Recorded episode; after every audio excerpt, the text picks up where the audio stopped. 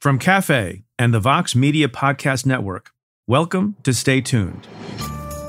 I'm Preet Bharara. I want to be remembered as a as an advocate for the urban poor, as an advocate for poor people of color in the South Bronx, in public housing, and someone who who never forgot where he came from. That even when I left the South Bronx, the South Bronx never left me. That's Richie Torres. He's a freshman congressman from New York, representing most of the South Bronx. And at just 33 years old, he's a rising star in the Democratic Party. Torres made history last November when he and fellow New York Representative Mondaire Jones became the first openly gay black men ever elected to Congress. In his first year on Capitol Hill, Torres has become an outspoken advocate on issues of poverty, housing, and mental health. He's also emerged as a staunch defender of Israel a position that has garnered some criticism from his fellow progressives.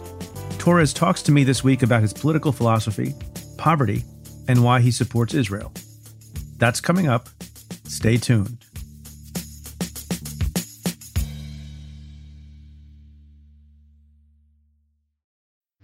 Support for this podcast comes from Planned Parenthood. It's hard to imagine a world where we leave future generations with fewer rights and freedoms.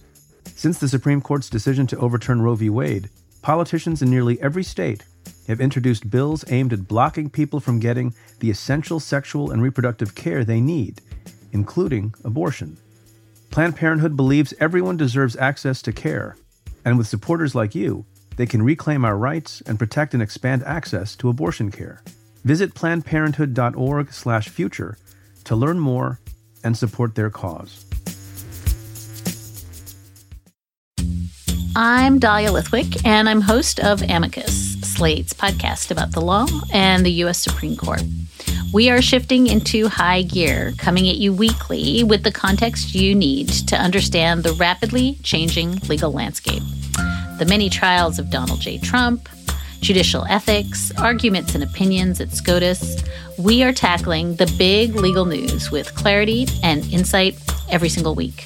New Amicus episodes every Saturday, wherever you listen.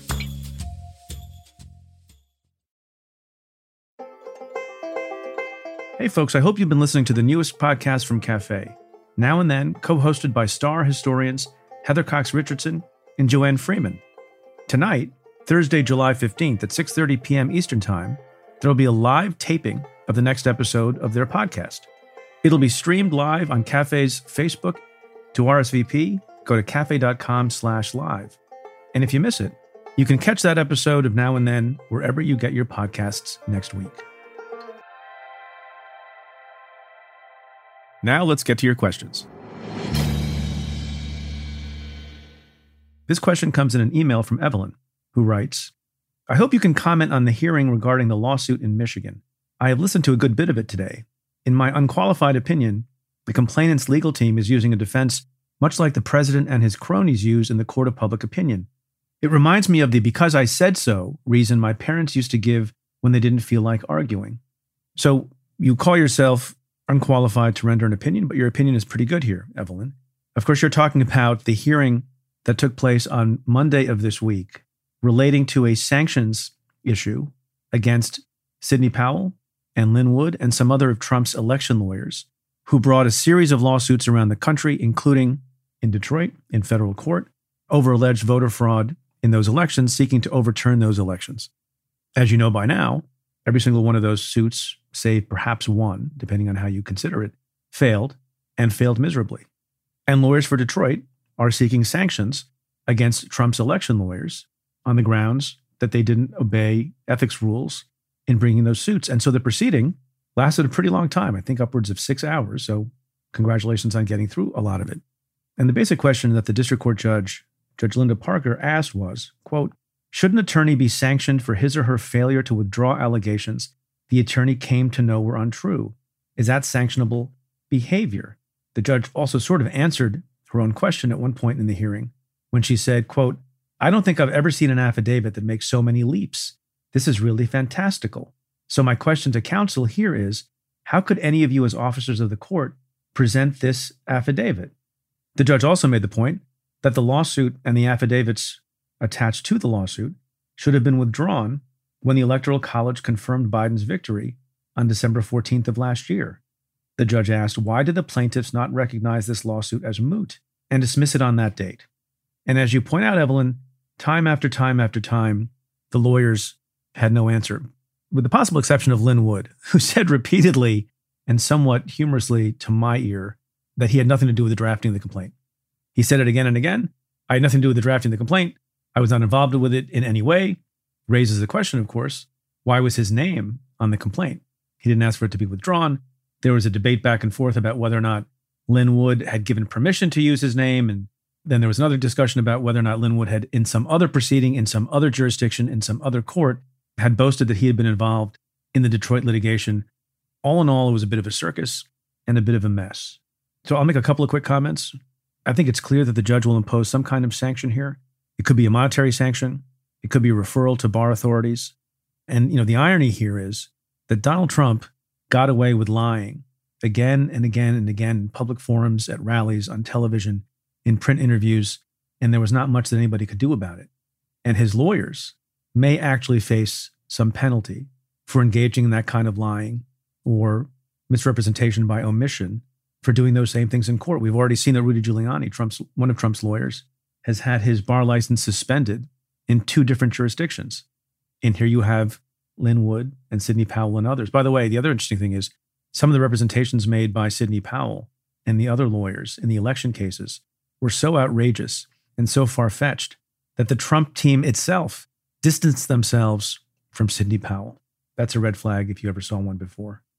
But importantly, I want to mention again a distinction that Joyce Vance and I talked about on the Cafe Insider podcast, and that is it is one thing to make you know creative, far-fetched legal arguments to try to get the law to fit some claim that you have, and maybe it's a claim that's never been made before or articulated in a particular way before. That's probably not generally going to be sanctionable. So claims that clearly seem to go against settled law or statute or constitutional provision, although they may be sort of out of left field, generally speaking, the consequence of that is you just lose your case. On the other hand, what was being focused on here is time after time after time, factual assertions were being made in affidavits and otherwise that were not just not backed up, but as the judge points out over and over again, there was literally no vetting of claims that on their face should have been challenged by good faith lawyers. And that didn't happen here. By the way, by the end of the hearing, Sidney Powell, who was not in good standing with this judge and with this court, doubled down on the submissions that were made. She said, quote, we have practiced law with the highest standards. And then she says, and this is kind of remarkable, shows she doesn't know how to read the room, quote, we would file these same complaints again. We welcome an opportunity to prove our case. No court has ever given us that opportunity, end quote. That seems to have been an error. So the original Kraken lawyers did not do a great job in representing Donald Trump's campaign. And then the lawyers that the Kraken lawyers hired also did not do a great job in connection with this proceeding earlier this week. and perhaps my favorite comment of all was a tweet posted by lawyer Bradley Moss, who wrote, quote, all of the lawyers in the hashtag Kraken hearing owe the court reporter a drink. Multiple drinks, end quote. This question comes in an email from Helene. Question Can you talk about subpoenas? I thought by definition they were not optional, but during the Trump administration, they seemed to be. No consequences for ignoring. But what about now?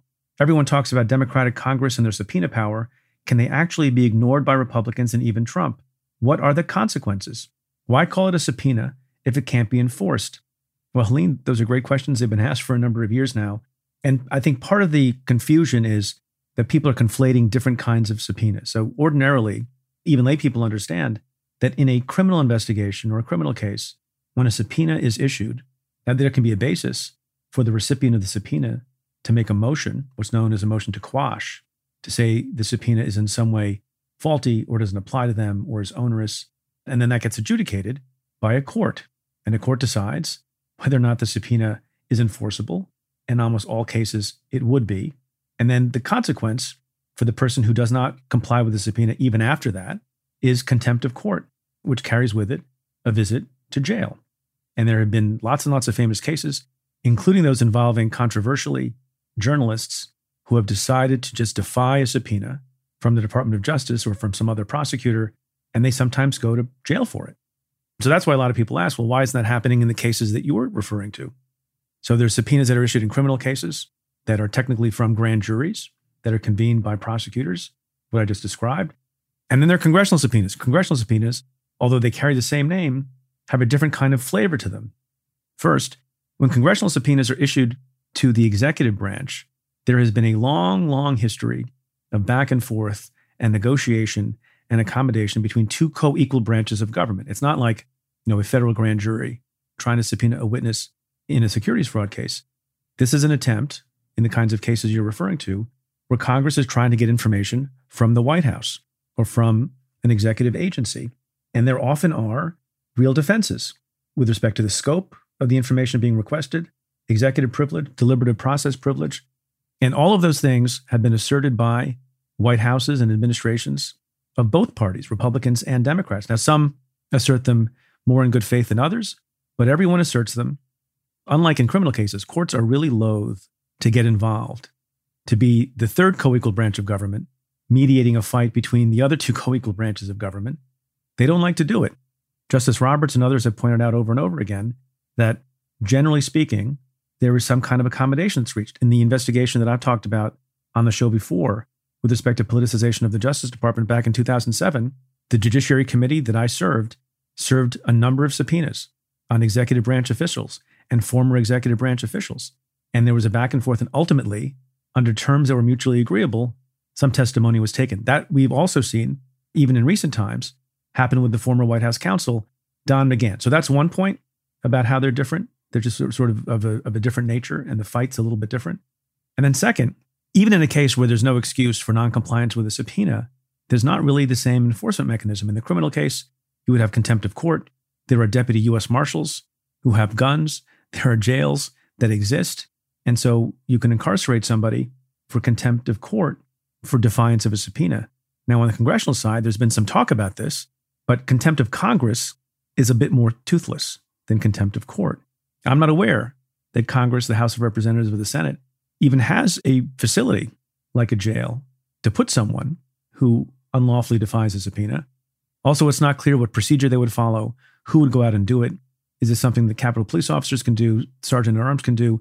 It's just a very complicated, tricky, messy thing that has not been done, at least in a long, long, long time, if ever. So I understand your frustration, and I understand a lot of people's frustration. Congressional subpoenas are a different kind of animal, it's a different kind of fight and there's not much enforcement mechanism.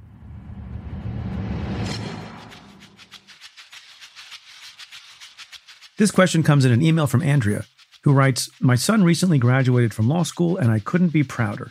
There are zero lawyers in our family, so he is a true pioneer. He has a job starting in September and is currently studying for the bar exam. He actually left his apartment to come back home to study. He spends just about every day studying, and as the test draws nearer, I can tell his stress level is getting higher. I'm hoping you can offer some advice on how to stay calm and confident in the face of this impossible to know everything high stakes test. Love your show and thanks in advance if you can offer some support. Sincerely, James's mom. Well, first of all, Andrea, congratulations to James. Congratulations to you. And now you have a family lawyer for the first time, or I guess very, very soon. Uh, the good news is you've already indicated in your email that James is doing the right thing he's studying. It takes a lot of study. That was true in my day. I assume that's still true in modern times, even though the bar exam has probably changed a little bit since when I was in law school. A couple other observations, and maybe this gives some comfort.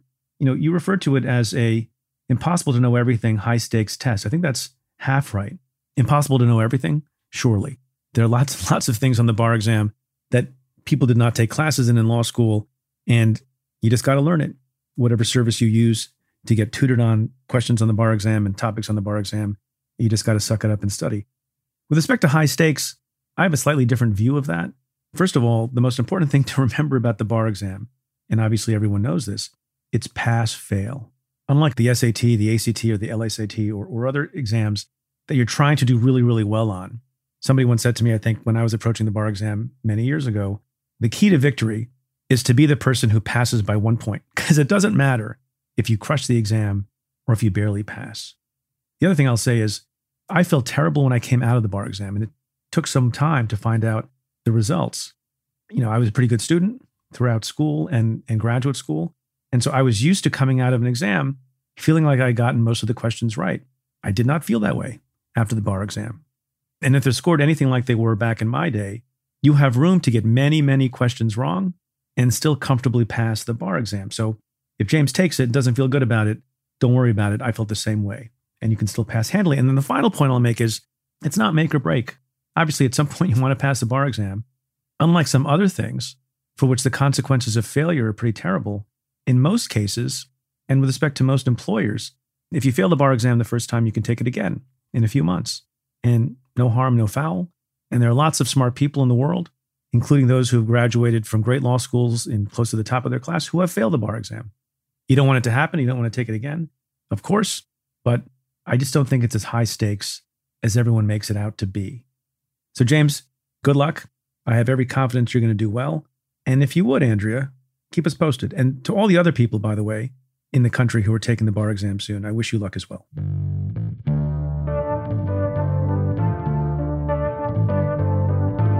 Stay tuned.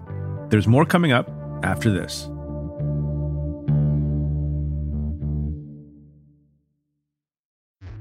Support for Stay Tuned comes from Mint Mobile. If there's one thing that all former U.S. attorneys for the Southern District of New York have in common, it's that we love a good sauce. It's even rumored, although I can't fact check this, that Ogden Hoffman, who served in the position from 1841 to 1845, never ate a meal dry. Now you're probably asking, what does sauce have to do with my cell phone bill? It's because Mint Mobile's secret sauce is that they sell all of their wireless services online. They cut out the cost of retail stores and pass those sweet savings directly to you. For a limited time, their premium wireless plans are just $15 a month when you purchase a three month plan. To get the new customer offer and your new three month unlimited wireless plan for just 15 bucks a month, you can go to mintmobile.com slash preet. That's mintmobile.com slash preet. Cut your wireless bill to 15 bucks a month at mintmobile.com slash preet. $45 upfront payment required, equivalent to $15 a month. New customers on first three month plan only. Speed slower above 40 gigabytes on an unlimited plan. Additional taxes, fees, and restrictions apply. See Mint Mobile for details.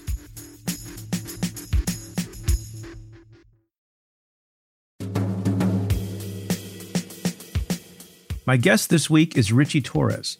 He's a freshman congressman from New York representing the South Bronx. His congressional district is, by some estimates, the poorest in America.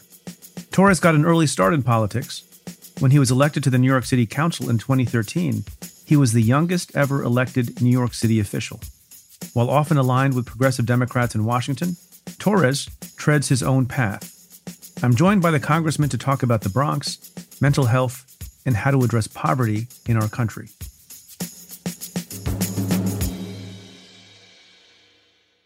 Congressman Richie Torres, thanks for making the time to be on the show. It is an honor to be here. So I've wanted to speak to you for a long time. I get my first question, I guess, is you're a freshman, as they say, in the House of Representatives. Does it ever feel weird still to be referred to as congressman? It does.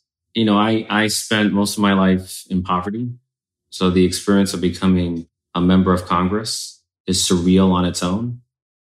Um, if you had said to me that I would become a member of Congress during an infectious disease outbreak and witness an insurrection against the U.S. Capitol during the Electoral College vote count, and then vote to impeach an outgoing president, and all of that would happen within the first two weeks, I would have said that sounds like fiction. Bad fiction. It sounds like bad fiction. It sounds like bad fiction. Uh, but it dawned on me that I was a congressman when I came home from orientation, freshman orientation, and I had dinner with my mother. And she said, This is the first time I'm having dinner with a congressperson. And that put a smile on my face. But this is not your first elective office. You were a member of the New York City Council. How does congressman sound and feel compared to council member?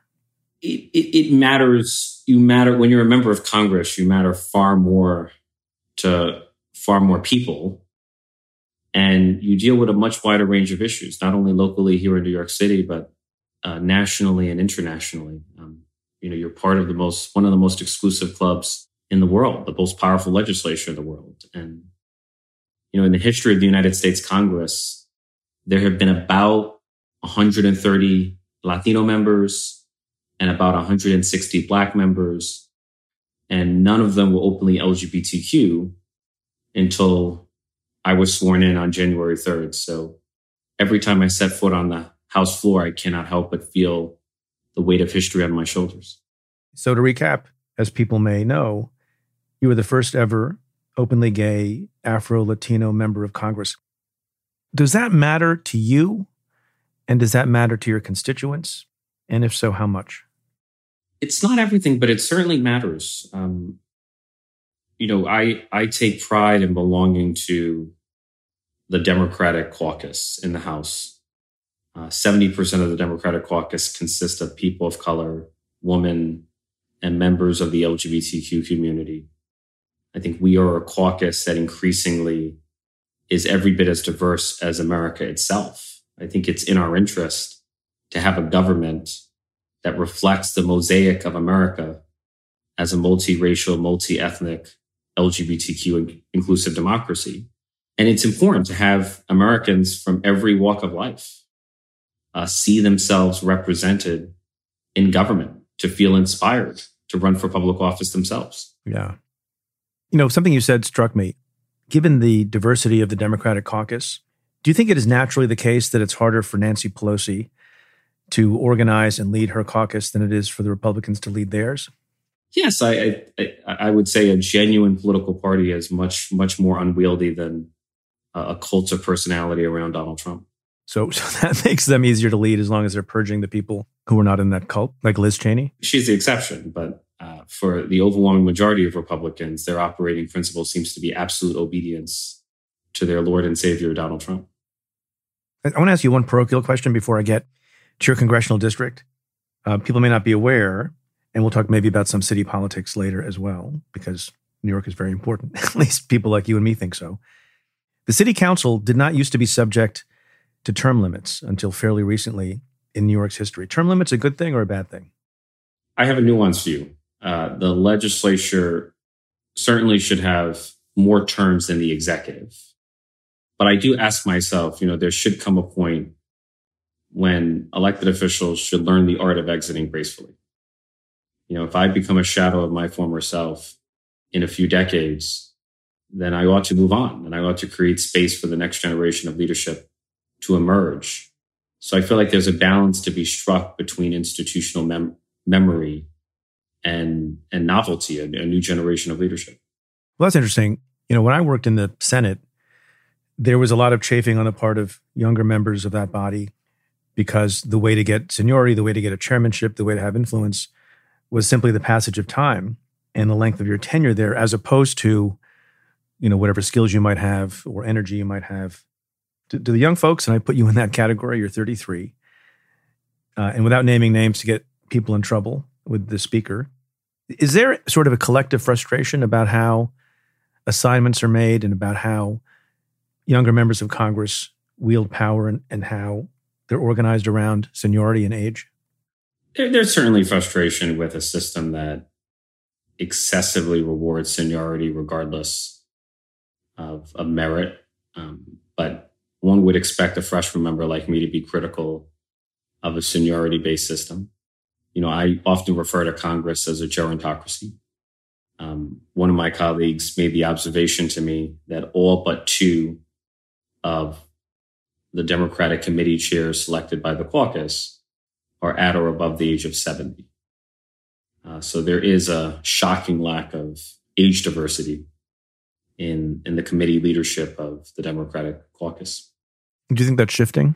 I mean, I sort of anecdotally, I haven't done an analysis, but there's you, there's a, a number of seemingly young members who have been recently elected in 2020 and in 2018. Are you aware if there's a trend towards younger? There have been attempts to create leadership opportunities for new members of Congress. So one example is myself. I was appointed as the vice chair of the Homeland Security Committee.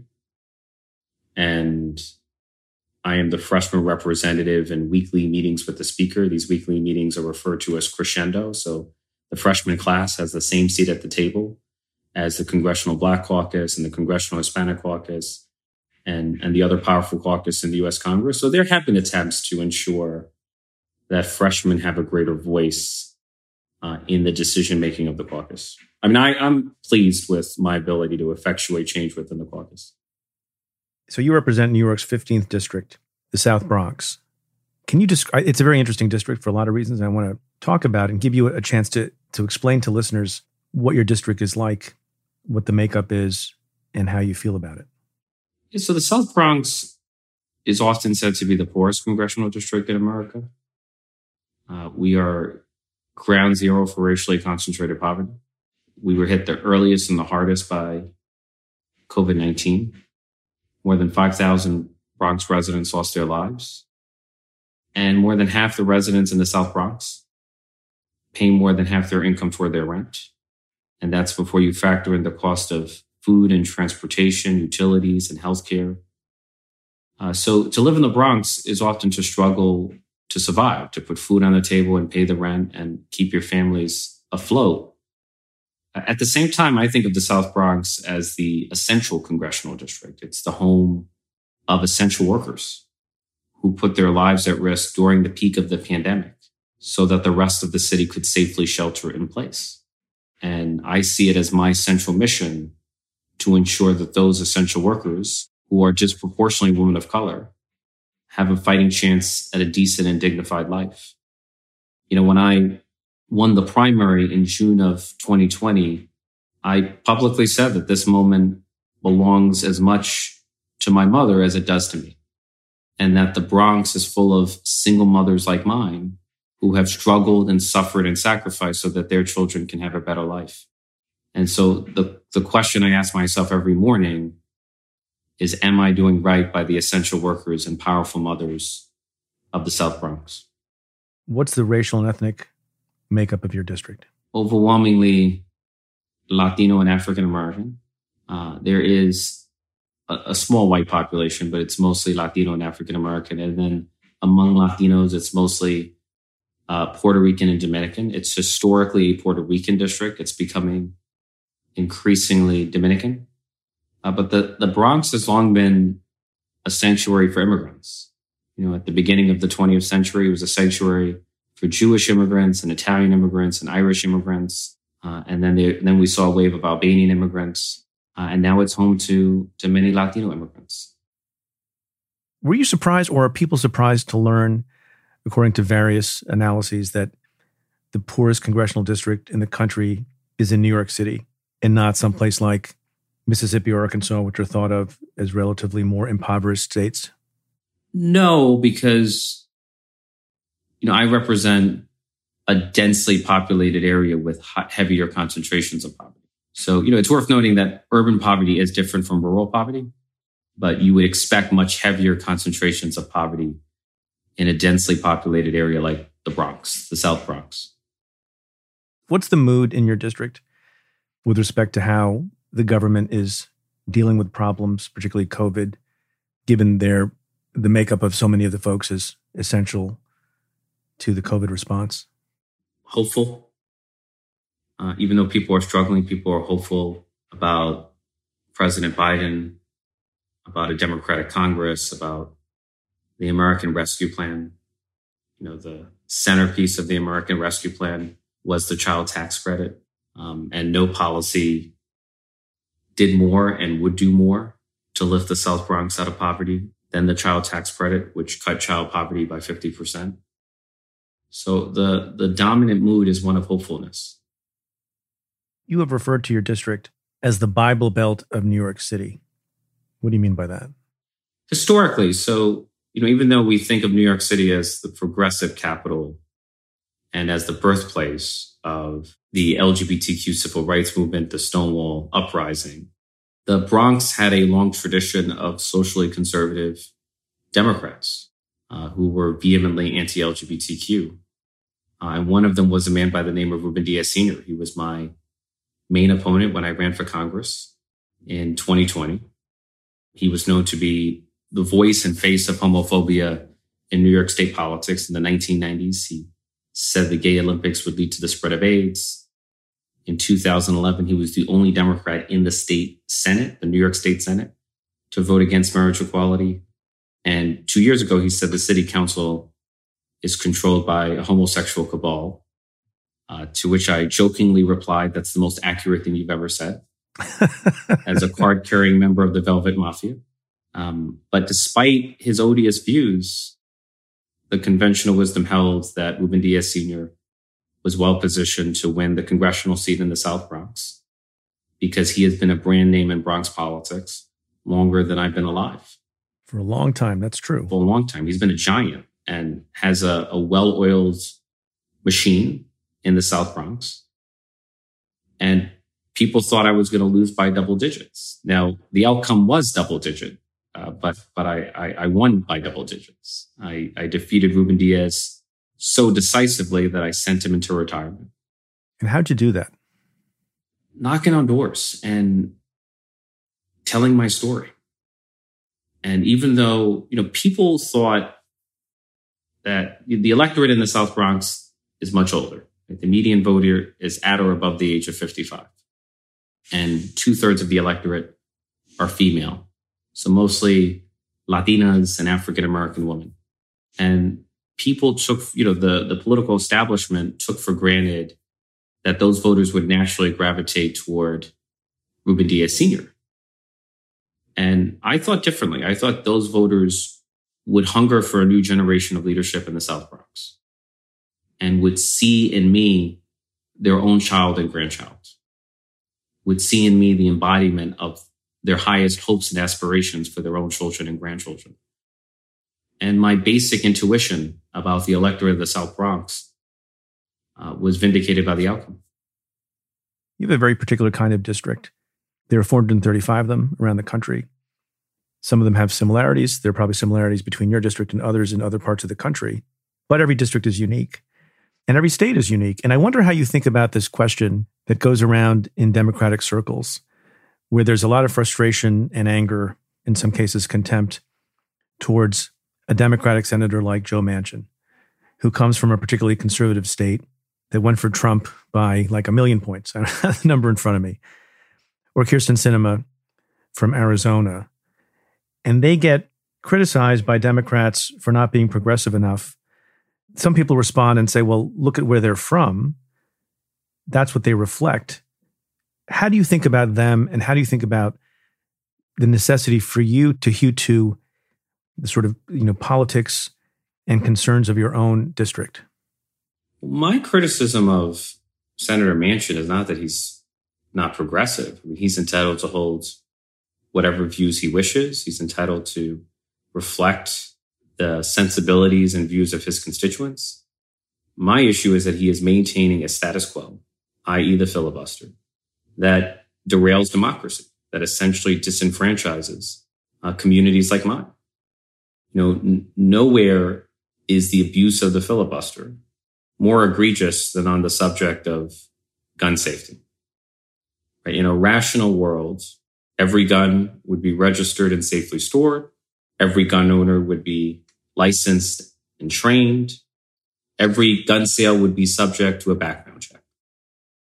But there's nothing rational about a political system that enables one U.S. Senator from a state smaller than my congressional district to filibuster gun safety at the expense of 330 million Americans.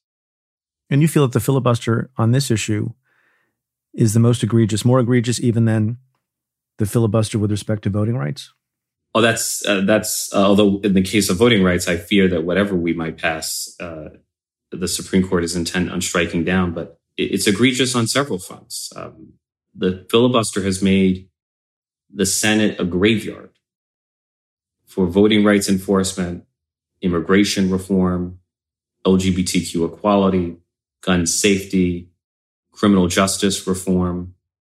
You name an issue, you name a cause and it has likely died at the hands of the filibuster.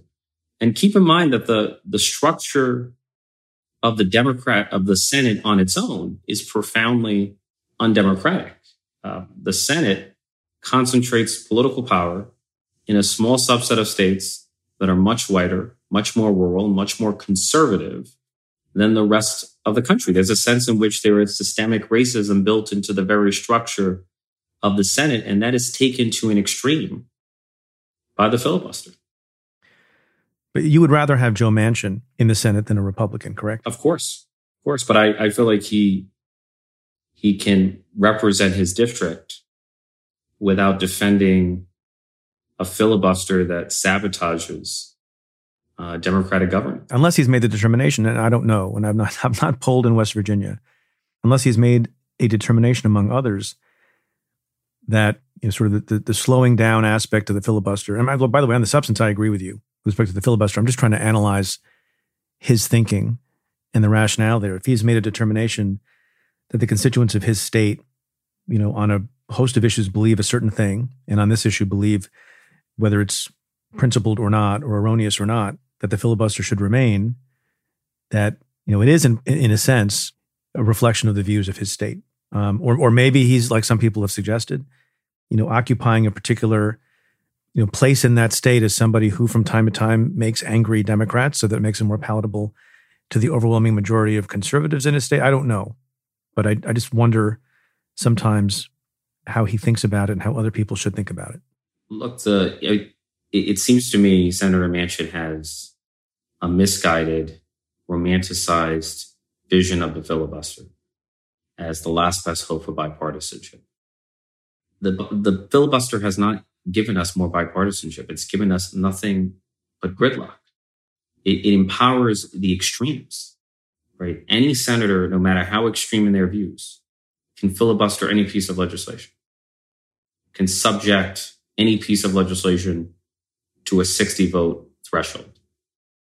And keep in mind, you know, Senator Manchin came out against HR one and I, or, or S one, and I, and I, he's entitled to his view. Uh, and then he put forward an alternative in good faith, only to have it rejected immediately by the Republicans. Like if, if you're a Republican and you have the power to sabotage Democratic legislation, you have no incentive to negotiate on an issue like voting rights. You've called yourself a pragmatic progressive. Yeah, I never and, let progressive purity be the enemy of progress. and and you you point to a figure who you put into that category, Ted Kennedy. Is he among your principal political role models? He's one of the greatest legislators ever to serve in the history of the United States Congress. And what made him great in your in your mind? He was a prolific legislator. And even though he had passionately held progressive principles and convictions, uh, he was always able and willing to build coalitions uh, in order to pass legislation. You know, there are some people who go to Washington, D.C. to be performers, and then there are others who go to D.C. to be policymakers and problem solvers. And Ted Kennedy was the consummate policymaker. He was the consummate problem solver. Uh, he, to me, is the gold standard of legislative acumen. And the same can be said of, of Lyndon Johnson. Is there anyone in the House with whom you would not work on some principle? There, there are extremists on the right who are who are odious to me. Um, Marjorie Taylor Greene, Lauren Boebert. I think Representative Paul Gosar is holding events with white supremacists. Uh, that, You've picked my ex- exact three least favorites as, as, as, well. Can I ask you an odd question before that? We get to the possibility of working with them. Because people may not understand, and, and maybe things have devolved even further from the time that I was working in the Senate, which is now a number of years ago. When you come across folks who you've just identified, who you find odious, that's your word, or when you come across people who may find that, have that view about you because of what you believe, do you shake each other's hands? I mean, you haven't been there a long time. Do you walk the other way? Do you smile and nod? What What's the social atmosphere like, particularly in the wake of January 6th? I tend to be a gracious person. I will greet whoever greets me. Actually, one of the first people to greet me during my freshman orientation was Madison Cawthorn. And even though his views are radically different from mine, we often have uh, mutually respectful conversations and exchange pleasantries and and so so I'm capable of you know showing decency toward members of the opposing party, but there are some members who who cross a line for me, and Mr. Gosar in particular uh, should be ashamed of himself for openly affiliating with a white nationalist. So I want to go to some of the issues that are very important in the country and very important to you. I know, and we've touched on on one of them already, and that's the issue of poverty. And I want to talk about this a little bit from the pragmatic, progressive standpoint, which is where you seem to be coming at this issue and other issues. And, and you mentioned in passing a few minutes ago the child tax credit. If if there's one thing that you thought would most remediate or mitigate poverty in the country, would it be some version of that and a, a more robust version of that? Or is there something else? In my judgment, a permanent progressive child tax credit is the most powerful tool that we have for radically reducing poverty, in particular child poverty in the United States. You know, child poverty costs our economy up to a trillion dollars every year in lost productivity and lost economic growth. And, you know, Republicans often speak about the need to be individualistic and pull yourself by your own bootstraps and make the right choices, personal choices. But no child in America chose to be poor. You know, poverty is an accident of birth, but it's an accident of birth that has lifelong consequences. And it seems to me that we have an obligation to do everything we can to lift our children out of poverty and set them on an upward trajectory in life. You know, before the American Rescue Plan, the structure of the child tax credit was so regressive that it left behind a third of American children, the poorest children in America, about 27 million children. And no district was more left behind than New York 15, the South Bronx, where two thirds of children were excluded from the full benefit of the child tax credit. And so the expansion of the child tax credit under the American Rescue Plan, which we passed back in March, cuts child poverty by 50%, not only in the Bronx, but elsewhere in the United States. And for me, it should, the central priority of the next infrastructure investment should be to make permanent the expansion of the child tax credit because a permanent progressive child tax credit would be to families with children what social security has long been to senior citizens, right? Without social security, up to 40% of senior citizens would be languishing in poverty. Now, when you advocate on behalf of these policies and issues, do you tend to stress the moral aspect of your position and how in a just and and fair country that children, as you said a moment ago, don't choose their poverty. They can't be blamed for it. And so the right and righteous thing to do is to develop and enact these policies that help those folks. Or do you tend to argue, depending on who the person you're arguing about it with is, that it's pragmatically good for everyone and that the costs, like the, the trillion dollar amount that you mentioned, that it's good for folks economically around the country otherwise because the costs to society that you don't necessarily see and that people don't necessarily calculate and they downplay and ignore are such that this is well worth it and pays for itself overall? Which arguments do you focus on? Both. You know, for me, a permanent progressive child tax credit is both good economics and good morals. Like I evaluate policies in light of both moral values and empirical facts. You know, for me as a pragmatic progressive, I set goals that are, reflect my moral values. But then how I measure progress toward achieving those goals in the real world, that's a deeply empirical enterprise. So I feel like you have to consider both. Do you have that? That answer makes me ask the question Do you have a philosophy of what it means to be a congressman? Do you have a philosophy of politics or a philosophy of government? Or do you pragmatically look at each issue one by one and case by case so that, you know, some overarching particular philosophy may apply one way when you're talking about poverty or a different way when you're talking about trade or something else? Do you, do you think about that or do you do you take things one one issue at a time? Both. I don't mean to appear to be avoiding the question, but but it's it's both. Um, uh, I, I consider each and every issue on its own merits the empirical facts and how it implicates the values that I hold dear. But at the at the same time, I, you know, for me, the I, I think of myself as a progressive, and progressivism is different from utopianism. Right? The central value of progressivism is progress, which you can measure empirically in the real world. And so I try to advocate for policies that have been shown or known to create progress for the people I represent. That, that, you know, I feel like my obligation as an elected official is to do an enormous amount of good for an enormous number of people. You know, for me, we are judged, the quality of our lives is judged by the impact we have on others. And I often ask myself, what am I going to be remembered for? What is going to be said about me in my eulogy? What's going to be spoken about me in my, or written about me in my obituary? Um, you know, those are the questions that I keep in mind. Well, what would you like the first sentence to be then? I want to be remembered as a, as an advocate for the urban poor, as an advocate for poor people of color in the South Bronx, in public housing, and someone who, who never forgot where he came from, that even when I left the South Bronx, the South Bronx never left me. And that I never forgot my roots in public housing, which to me is the greatest safety net of deeply affordable housing in the United States.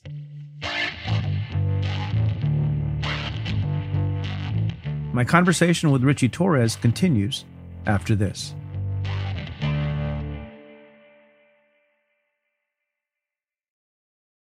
You mentioned urban poverty.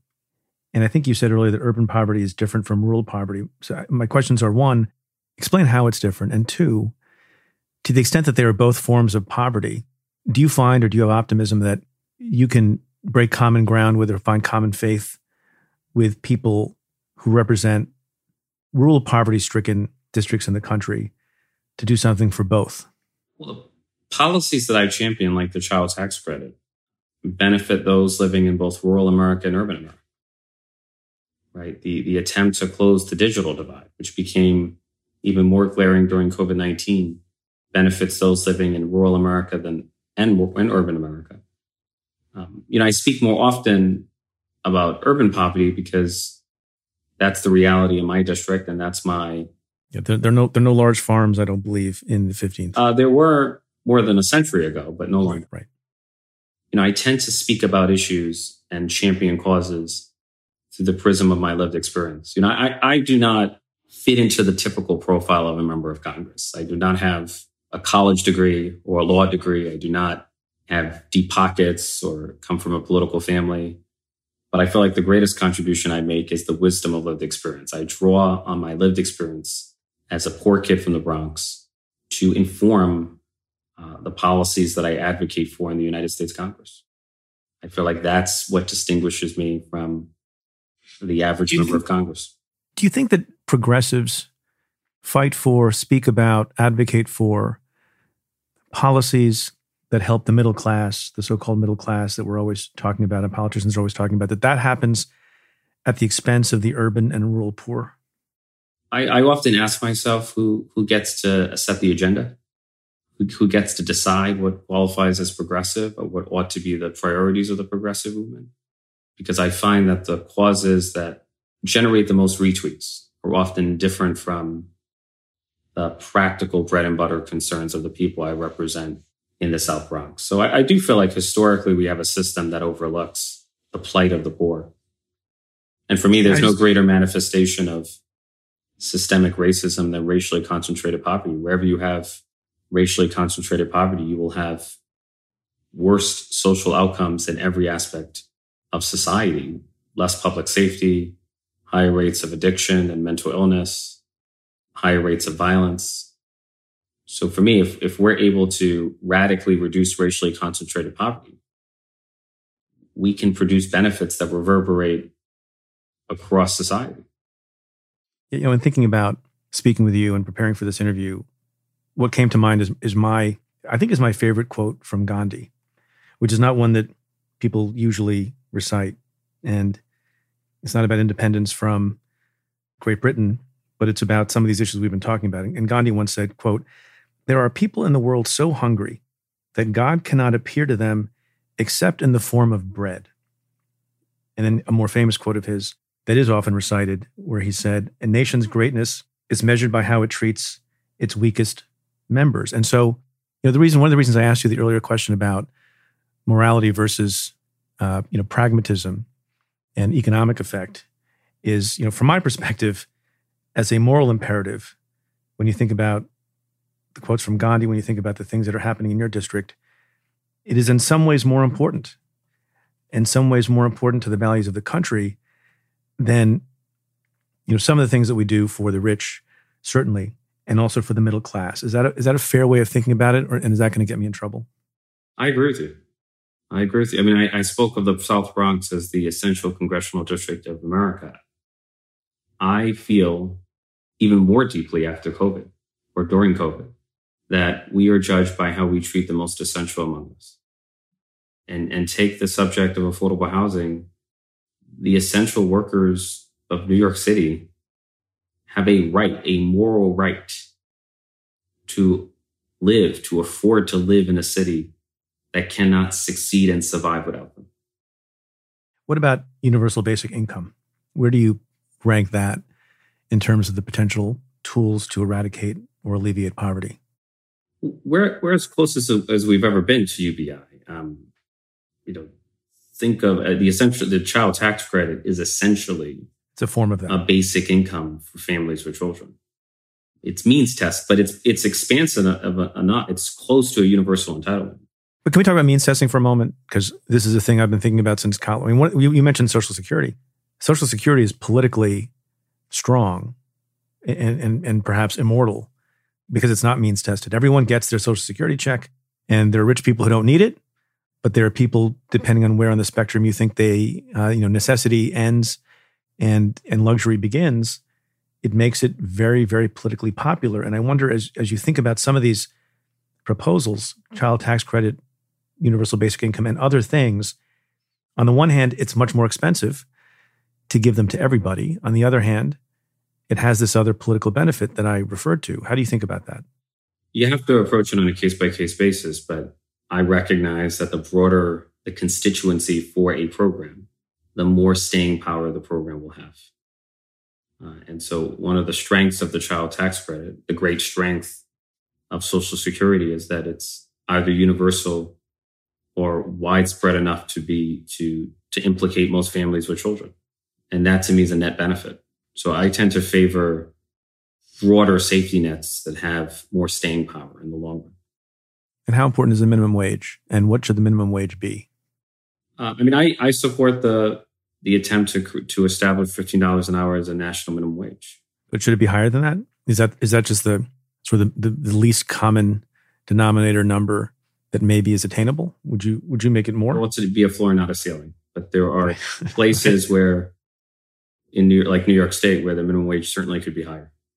And when small business people or coalitions of business people, particularly small business people, say that will be ruinous, how do you argue against that? Look, I, I never take those concerns lightly.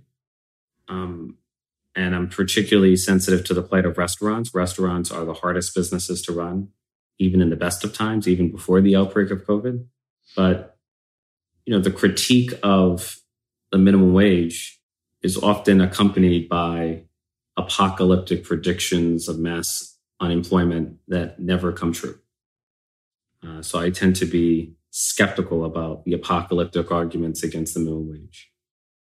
Part of the issue for lots of people, and you've been very open uh, and transparent about your own struggles, these have to do with mental health.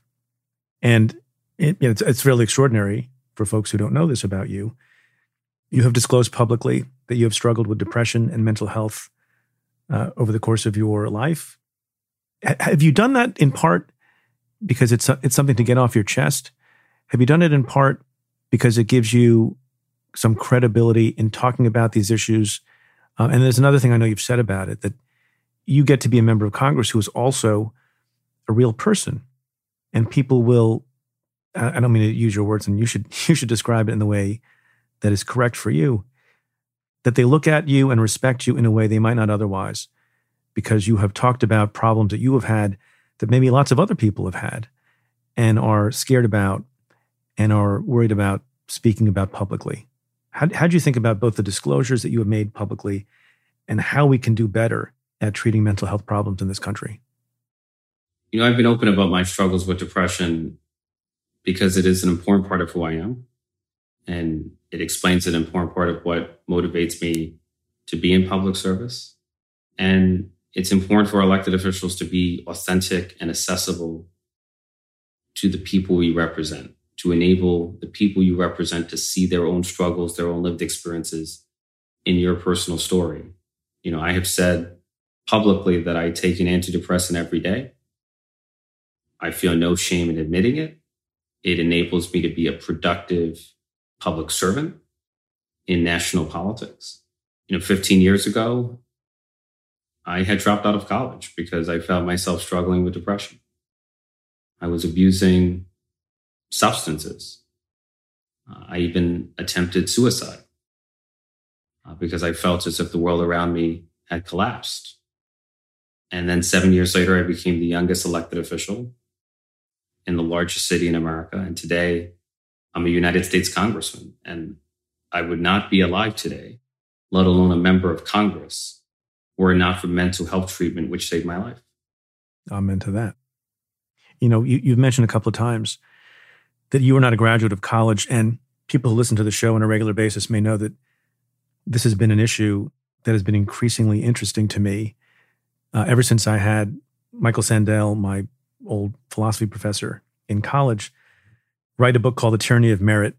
And he talks about how progressives and Democrats, in particular, valorize college. And one of the reasons for this great divide, political divide in the country, is not necessarily between ethnic or racial groups or, uh, you know, coasts and the, the heartland, but people who went to college and people who didn't go to college.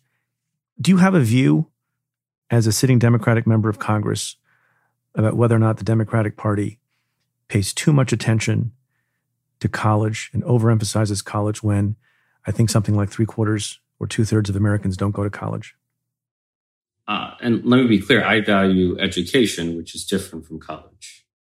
You know, I do feel we have to rethink the notion that everyone must go to a four year college. Everyone must go through four years of liberal education, learn Shakespeare, and then enter the workforce. It seems to me that there are some people who prefer, who may even be better suited to workforce development, apprenticeships, vocational schooling. And instead of imposing a one size fits all model, instead of steering everyone in one direction, why not allow people the freedom and flexibility to choose the path that's right for them? You know, why not allow federal funding for higher education like a Pell Grant to be every bit as available to an apprenticeship, to career and technical education as it is to conventional college education. You know, I'm reminded of a quote from John Gardner, who said that a society that tolerates shoddiness in philosophy, but scorns excellence in plumbing will have neither good philosophy nor good plumbing. Not, neither its pipes nor its theories will hold water. And for me, what matters is not what you do, but how well you do it. We ought to celebrate excellence in every form. Do you have a view on the proposal by various people to forgive college debt and how that will play in the country? You know, I am in favor of broad debt cancellation because the, the $1.7 trillion dollars in student debt that weighs heavily on more than 40 million households uh, is a real drain on the American economy. I mean, if you have student debt, it has a distorting and delaying effect on the most important life choices. The decision about when to buy a home or when to open a business or when to form a family and have children, all of these decisions can be distorted by the overhang of, of student debt. You know, there have been attempts to pursue narrow debt cancellation. Uh, there was the public service forgiveness program dating back to 2007, which said that if you committed 10 years of your life to public service or government, uh, or not for profit, then you could qualify for student forgiveness. And in 2017, there were tens of thousands of people who applied for public service student forgiveness. But if I recall correctly, less than 100 actually received student forgiveness. So there were people who organized their career choices around the expectation of student debt forgiveness only to be effectively defrauded by the federal government. And, and, and so I tend to favor broader debt cancellation programs because narrow debt cancellation has proven to be ineffective, as evidenced by the public service forgiveness program. Before you go, I want to switch gears for a few minutes and talk about an issue and a topic that you have been outspoken on, and that is Israel and the sovereignty of Israel and Israel's right to defend itself. Can I ask you a preliminary question? Is, is the topic of Israel uh, at the forefront of people's minds in your district? No. I mean, you know, most residents in the South Bronx are struggling to put food on the table and pay the rent. So their concerns right. are kitchen table. So my first question, and we'll get into it in, in a moment, is you know how, how you think about the issues that you focus on, speak about, make an impact on, given that you have a constituency, and and why this was important for you to talk about, and then to make this a you know the great thing about doing a podcast is I can ask all sorts of questions that would have been objectionable in court because they're compound, but I can ask podcast guests. Were you surprised at the reaction you got from fellow progressives when you stood up for the right of Israel to defend itself? No. Um, I mean, I've been, I've seen the extremism of the BDS movement as far back as 2014 when I was a city council member. I was invited to join a delegation to Israel in late 2014, early 2015. And I had never traveled abroad. So I took up the opportunity. And when I announced that I was going to Israel, I was taken aback by the overwhelming vitriol and hatred directed against me. Like people said, how dare you, as an LGBTQ person of color, travel to an apartheid state like Israel? What your retort was? Uh, well, first, I reject the premise. And there was one encounter in particular that left an impression on me. Uh, there was an activist who had a shirt that read Queers for Palestine. And I remember approaching the activist and I asked her, What is your opinion of Hamas? And she said that Hamas is defending the liberation of the Palestinian people. And at that moment, I had an epiphany. You know, the fact that an LGBTQ activist could defend a terrorist organization that systematically and savagely murders LGBTQ people, that to me was as definitive a sign as any of the stupidity and absurdity and moral bankruptcy that BDS has inflicted on progressive politics. How did that conversation end? That was the end of the conversation. that was the end of the conversation. Let me ask you a broader question, but in the context of what you're talking about. Do you think that discussion, and I have my own negative view of this, do you think the discussion, the discussion about political issues, particularly sensitive political issues, has over time, and by over time I mean recent times, become less capable of nuance? And if so, why has that happened? Because you talk about nuance a lot. There are multiple causes, but the single greatest short term cause is social media. And in particular, Twitter, which has become a cesspool of extremism and, and, and anti Semitism. We are facing an epistemic crisis in which Americans are operating not on facts, but on tweets and hashtags and infographics and, and also preferred outcomes. I feel like this is true in the area of my own expertise, the law, criminal law in particular. People want certain outcomes. And so any bit, bit of evidence or theorizing or speculation in favor of their outcome they like, otherwise, no. You know, Jonathan Haidt often points out, you know, Jonathan Haidt, the moral psychologist, is a critic of Plato, who was the first to distinguish between reason and emotion. And, and I agree with Jonathan Haidt that Plato was wrong, that we do not operate purely or even primarily on reason. We tend to operate on emotions that motivate our reasoning. And there's no greater case study of motivated reasoning and confirmation bias than Twitter. You said the following in speaking about your experiences on Israel uh, in a recent interview. I just want to read it back to you and ask you to elaborate, and then I have a question. Quote For me, it should be possible to speak out against the eviction of a Palestinian family without equating it to ethnic cleansing. It should be possible to constructively critique the policies and practices of the Israeli government without calling for the destruction of Israel itself. My issue, you said, is not criticism.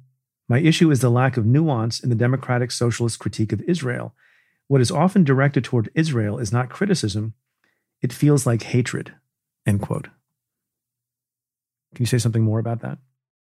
My view is that the the deliberate use of hyperbolic rhetoric is aimed at inciting hatred for Israel rather than promoting peace between the Israelis and Palestinians. And promoting peace ought to be the end goal. Like for me, the principle here is a two state solution. I oppose settlements and annexation because it undermines a two state solution, but I also vehemently oppose the BDS movement because it undermines a two state solution. Right. But you're not saying that, but people who criticize Israel and Israel's policies, particularly with respect to the Palestinians, that's not automatically anti Semitism, correct? Constructive criticism of Israeli practices and policies is not only healthy, it's morally necessary, as it is against every country in the world. But you're taking, just to play devil's advocate for a moment, you know, might some people think that you are, you know, quick to take the position that critics are operating in bad faith, even if they're using sometimes hyperbolic language, but that they're doing it in good faith and maybe their their words or their language or their arguments are too strong and not nuanced, but they have a reason to be upset. Is that fair or not? I'm not questioning their faith. I'm questioning, I'm expressing concern not about their intent, which can be impossible to discern, but about the practical consequences. Like ideas and words have consequences. And in my view, you cannot incite hatred for the world's only Jewish state without ultimately inciting hatred for the Jewish community. And this is not a theoretical concern. We saw during the month of May the amplification of anti Zionism on Twitter lead to an outbreak of anti Semitic violence. That was not a coincidence. The two are connected. And it's fair to say that all of us, especially those of us in elected office, ought to be mindful of the words we choose. You know, it should be possible to constructively critique Israeli practices and policies without delegitimizing Israel as a, as a Jewish state. Um, I would welcome constructive criticism, but incitement of hatred, inflammatory rhetoric is quite different from what I would regard as constructive criticism. And you yourself have constructive criticism for Israel, correct? Uh, annexation is is uh, is is is abhorrent to me. Um, the denial of uh, it's profoundly incompatible with Palestinian sovereignty and with the two-state solution, and I strongly oppose it. And I found Netanyahu to be an odious figure. He was the Donald Trump of Israel. Well, do you think the current leader is um, is better? The there's a sense in which, in a, when you're analyzing a parliamentary democracy, you have to look at the broader coalition. I think the broader coalition is an improvement upon Netanyahu. Uh, I wish the Israeli government had a much more progressive prime minister, but you know, an alternative to to Netanyahu is certainly welcome. Final question for you, sir. You've been very generous with your time. Something I didn't know until my team prepared a very thorough dossier on you, and I was um, I smiled when I saw this. Could you tell the folks, and I presume that this is true, uh, how you got your first name? So my mother was watching the movie La Bamba. Great movie, by the way. I told my kids about it yesterday. And she was inspired to name me after Ritchie Valens. So that's why my name includes a T. Normally, Richie is spelled without a T, R I C H I E, as in Richie Rich uh, but I was named after Ritchie Valens. My twin brother was named after the Reuben sandwich. Uh, so I, I, I, infer from that that I'm the favorite son. Ritchie Valens, of course, very popular musician, died young uh, in a plane crash, along with Buddy Holly. 17 years old. Are you musical? I, I went into politics because I have no talent. you didn't feel any sort of pressure from the origin story to become a, a musician, singer of some sort? If I had the talent, I would have. But uh, okay, I, I, have limit. I have to, you know, make the. I have to make. I have to play with the cards I'm dealt. So, you've been very generous with your time, Congressman Ritchie. I was going to say Ritchie Valens. No, Congressman Ritchie Torres. Thanks for your time. Thanks for your service, and and get back to work and fix a lot of stuff for us, please. I appreciate it, and thank you for everything you do. Take care.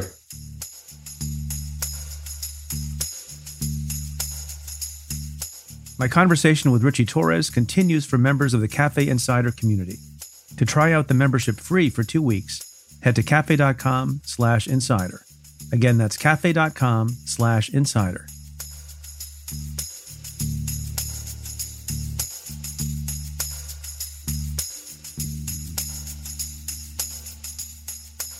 I want to end the show this week by reflecting on something that's pretty fundamental, and that is our democracy and what we can do to improve it. And in particular, I'm talking about it and thinking about it because I participated in a panel last week that was organized by the Brennan Center for Justice and Protect Democracy and the Project on Government Oversight. And it got me thinking about various things, and I want to share some of the points made during that session. Some of you may know that I co chaired a task force on democracy with former Governor Christie Todd Whitman. She was the former governor of New Jersey and the former EPA administrator and a lifelong Republican. And we proposed various things in two reports to try to sort of codify some of the norms that have been trampled in recent years. And so on this panel, Governor Whitman and I were joined by Bob Bauer, the former Obama White House counsel, and a moderator, Hayes Brown from MSNBC, to talk about how we can go forward and make sure that our democracy functions better than it has. Are there things that need to be put into law as opposed to trusted to the honor system, which is how so many things have operated in the country to date. And among the proposals that we have offered and some of the proposals that are sitting around in Congress waiting to be passed are things like erecting a better wall between DOJ prosecutors and elected officials, requiring people who aspire to be president or vice president of the United States to disclose their tax returns, something that did not happen with respect to one of the candidates last time around, giving more teeth to ethics watchdogs, starting to apply conflicts of interest rules and principles to the president of the United States, also, proposals to protect scientific integrity, which has come under fire and has been a problem elucidated, I think, and crystallized most clearly because of the coronavirus pandemic. But so, one of the questions that arose in this panel and that arises otherwise is how do you convince people that these reforms are necessary? Obviously, lots of Democrats feel that they are because their view is that these norms were trampled by a Republican president, Donald Trump. But how do you persuade folks on both sides of the aisle to get some of these provisions passed? I guess there are two answers to that question, and they're worth thinking about. And the first, the answer I most often give is, is sort of one of pragmatism. The people on both sides of the aisle have an interest in making sure that an executive branch member, up to and including the president, doesn't trample norms. Because if it happened now, it can happen again. As I said at the event, there's no law of nature or ideology or politics or psychology that says that some of those norms that were trampled by Donald Trump will not be trampled by a counterpart of his in the Democratic Party or an independent party, either at the state, local, or federal levels. You know, to the extent that legislation takes bipartisan support in either chamber to get passed, to the extent that folks who want to talk about these issues can make the point that this is not just about Donald Trump. This is not just about some particulars relating to that particular president. It's not even just about January 6th. It's about a degradation of politics and norms and the honor system that can be transgressed by anybody, Democratic or Republican. And it might seem far fetched to some people on the progressive side, but to me, it's not. That you could have somebody who decides to learn some of the lessons from Donald Trump about lying, about obfuscating, about attacking the press, about challenging the results of an election. There's nothing particularly ideological about any of that. And so you would think, on the principle of what's good for the goose is good for the gander.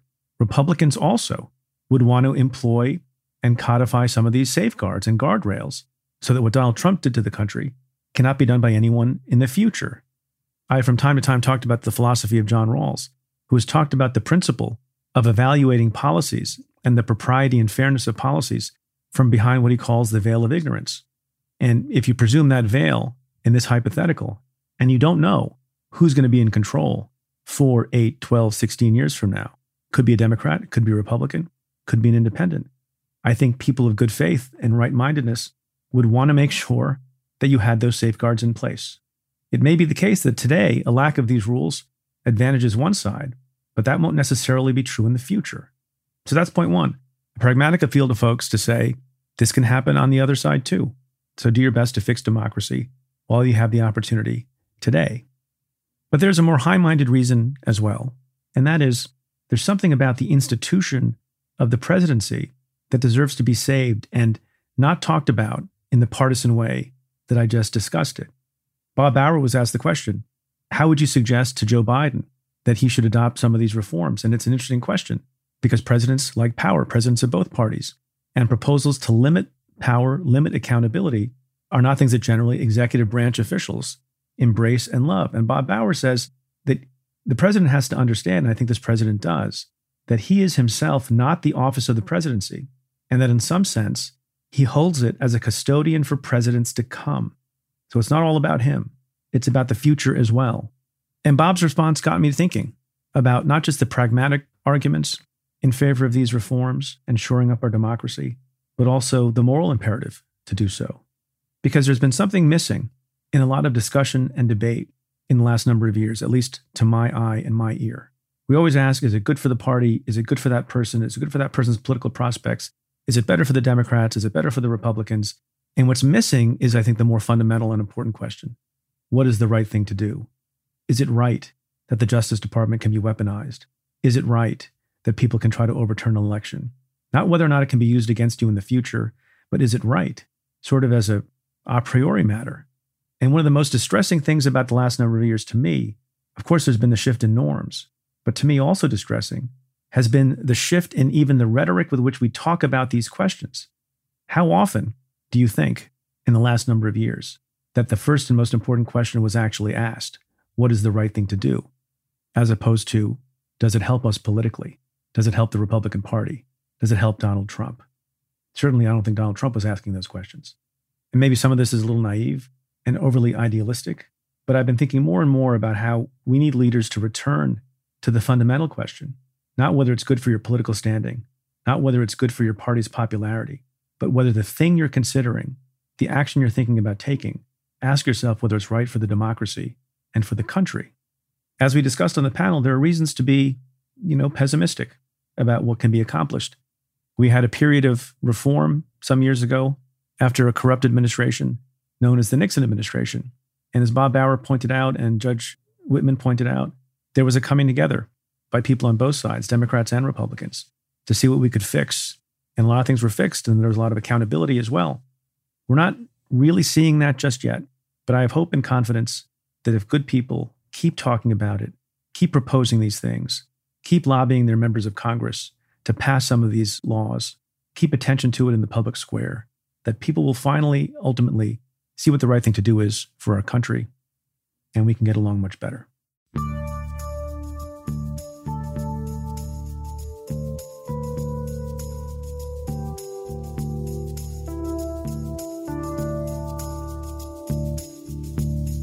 Well, that's it for this episode of Stay Tuned. Thanks again to my guest, Ritchie Torres.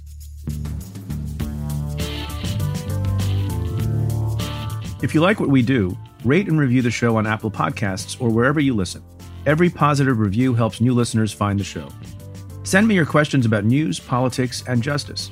Tweet them to me at Preet Bharara with the hashtag AskPreet, or you can call and leave me a message at 669 247 7338. That's 669 24 Preet. Or you can send an email to staytuned at cafe.com.